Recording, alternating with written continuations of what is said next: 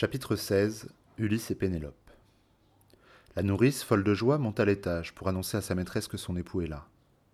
Pénélope, réveille-toi, mon petit. Viens voir de tes propres yeux ce que tu n'as cessé d'attendre. Ulysse est revenu. Il a tué les prétendants qui ruinaient sa maison et ses biens et qui brutalisaient ton fils. La sage Pénélope lui fait cette réponse. Bonne mère, les dieux t'ont rendu folle. Pourquoi m'arracher de ce doux sommeil qui voilait mes paupières? Je n'ai jamais si bien dormi depuis les départs d'Ulysse pour cette maudite Troie. Je ne me moque pas de toi, dit Euryclée. C'est la vérité. Ulysse est revenu, il est chez lui. C'est l'étranger qu'ils insultaient tous dans la salle. Télémaque le savait, mais par prudence il a caché les projets de son père. À ces mots, la reine fond en larmes, prend la nourrice dans ses bras, saute du lit et dit ces paroles ailées. Chère nourrice, ne te réjouis pas trop vite. Tu sais le bonheur que nous en aurions, moi surtout, et mon fils. Mais comment croire un mot de ce que tu dis C'est l'un des dieux irrités par leurs crimes et leurs excès qui a tué les nobles prétendants. Mon petit, dit Euryclée, quels mots sortent de ta bouche Ton mari est là, près du foyer, et tu dis encore qu'il ne reviendra plus.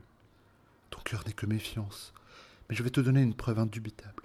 J'ai vu la cicatrice de la blessure que lui a infligée jadis la défense d'un sanglier. J'ai voulu te le dire, mais il a mis sa main sur ma bouche. Suis-moi, et si j'ai menti, inflige-moi la pire des morts. La reine descend alors de l'étage. Elle hésite. Doit-elle interroger de loin son mari, ou doit-elle courir pour lui embrasser la tête et les mains? Elle franchit le seuil de pierre et s'assied en face du héros. Lui, adossé au pilier, reste les yeux baissés en attendant qu'elle parle. Mais elle demeure silencieuse, stupéfaite, tantôt reconnaissant Ulysse dans ce visage, tantôt doutant, ne voyant plus que ses haillons. Alors, il s'assoit sur son fauteuil, en face de sa femme, et lui dit Malheureuse, c'est toi qui, entre toutes les femmes, as reçu des dieux le cœur le plus indifférent. Aucune autre que toi ne pourrait, rester loin de son mari qui revient dans sa patrie après vingt ans d'absence. Allons, nourrice, prépare-moi un lit et que j'y dorme seule, car elle, c'est un cœur de fer qu'elle a. La sage Pénélope lui fait cette réponse. Ce n'est chez moi ni indifférence ni mépris. Je sais très bien ce que tu étais quand tu es parti d'Ithaque sur ton navire au long grame. Allons, Euryclée, apporte de la chambre le lit qu'il avait fait lui-même, et couvre-le de toisons, de manteaux et de draps chatoyants. Elle parle ainsi pour le mettre à l'épreuve. Alors Ulysse, indigné, dit à sa fidèle compagne Femme, ce que tu dis me fait mal. Qui donc a déplacé mon lit? L'homme le plus habile n'aurait pu le faire sans l'aide d'un dieu, car il y a un secret dans sa construction. Je l'ai bâti tout seul. Dans la cour poussait un olivier, un arbre vigoureux aussi épais qu'une colonne. J'ai bâti autour de lui les murs de notre chambre, je l'ai recouverte d'un toit, et je l'ai fermé de portes solides. Puis j'ai taillé le tronc à la racine, je l'ai poli, et j'en ai fait le socle de notre lit en l'accrustant d'argent, d'ivoire et d'or. Pour finir, j'ai tendu dessus des sangles de cuir rouge. Je ne sais si le lit est toujours en place, femme, ou si pour le déplacer, un homme a scié le tronc à la racine.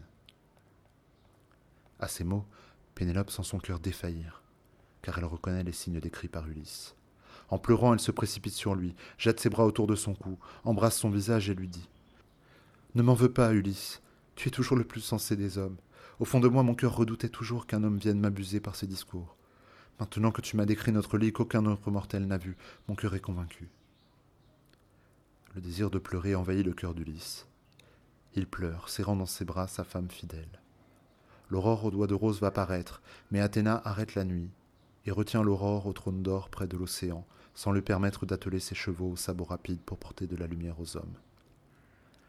Pendant qu'il parle, Eurynomée prépare la chambre à la lueur des torches. Ensuite, elle les conduit vers le lit. Les ayant fait entrer, elle se retire. Alors, ils retrouvent avec joie la loi du lit ancien. Lorsqu'ils ont joui des plaisirs de l'amour, ils s'adonnent à ceux de la parole. Elle raconte ce qu'elle a subi dans le palais, et lui dit les angoisses qu'il a vécues au fil des ans. Quand Athéna, la déesse à l'œil étincelant, estime en son âme qu'Ulysse est comblé des plaisirs de l'amour et du sommeil. Elle appelle la fille du matin pour qu'elle porte la lumière au monde. Ulysse se lève alors de sa tendre couche et dit à son épouse Il me faut aller à mon verger pour voir mon noble père qui se ronge en mon absence.